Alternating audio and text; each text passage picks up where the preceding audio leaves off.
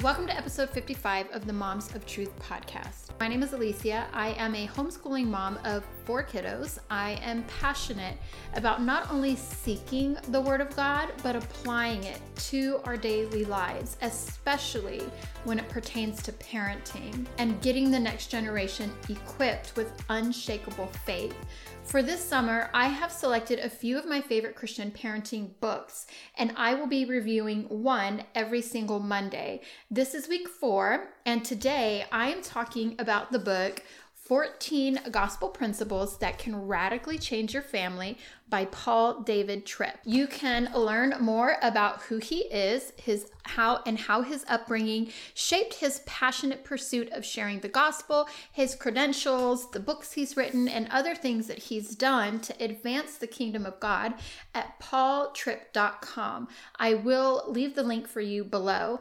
But on the site, it says that his passion is to connect the transforming power of Jesus Christ to everyday life, which I think is so beautiful. And I can relate to that passion very much. As Christians, we are called to read the Word of God, to seek after God's truth. It is to be our daily bread. But then sometimes, and probably all of us at one time or another, are like, how do I actually put this to work in my life? What does this look like in my everyday, in my job, in my parenting, my marriage, and so on? So, I personally love his overall vision and mission in life. This book is available, of course, on Kindle or audiobooks. And I don't know if this is a big deal to you or not, but the tangible book itself is only available as a hardcover book.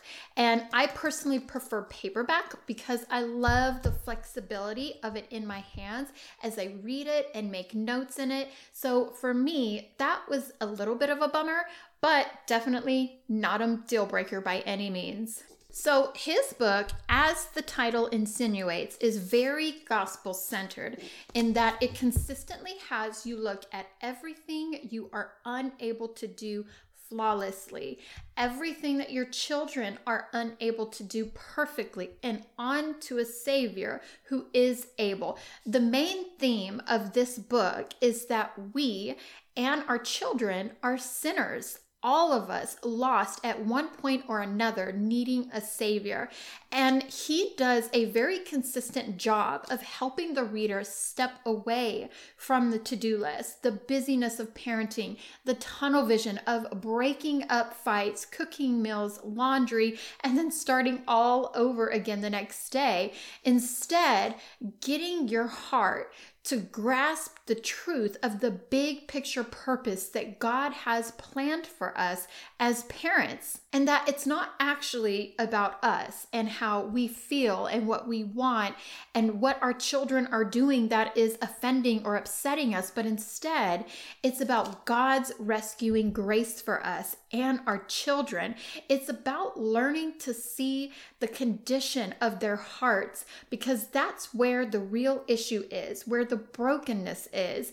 And from there, helping to lead them to Christ, whom is the only one who can do a work in them that we never could. It's the transforming love of Christ. So, I would say the overall statement of this book is that both we as parents and our children need to be rescued from ourselves. So, let me share a few tidbits from this book. On page 31, he writes Children who don't acknowledge God will act as if they are God and will resist the help and rescue that God has provided for them through their parents. Then on page 51, he writes So we get mad at our kids, not first because they're breaking God's law, but because they're in the way of our law, something that we want. Then on page 113, he writes You are always also dealing with the thing that shapes, directs, and controls the behavior of your children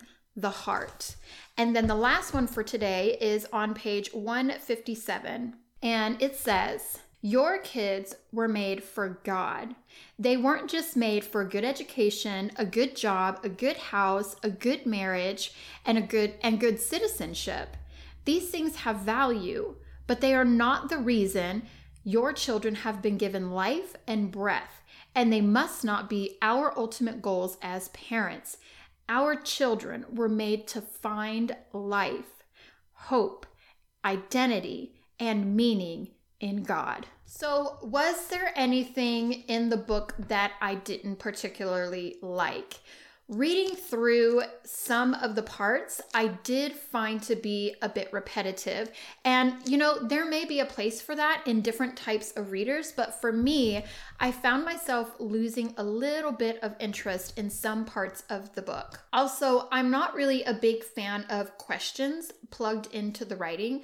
I definitely don't mind them here and there. Um, there is a place for that, but there were a lot of questions in the writing, and I prefer a more direct style. I kind of think, you know, let's get to the point kind of thing.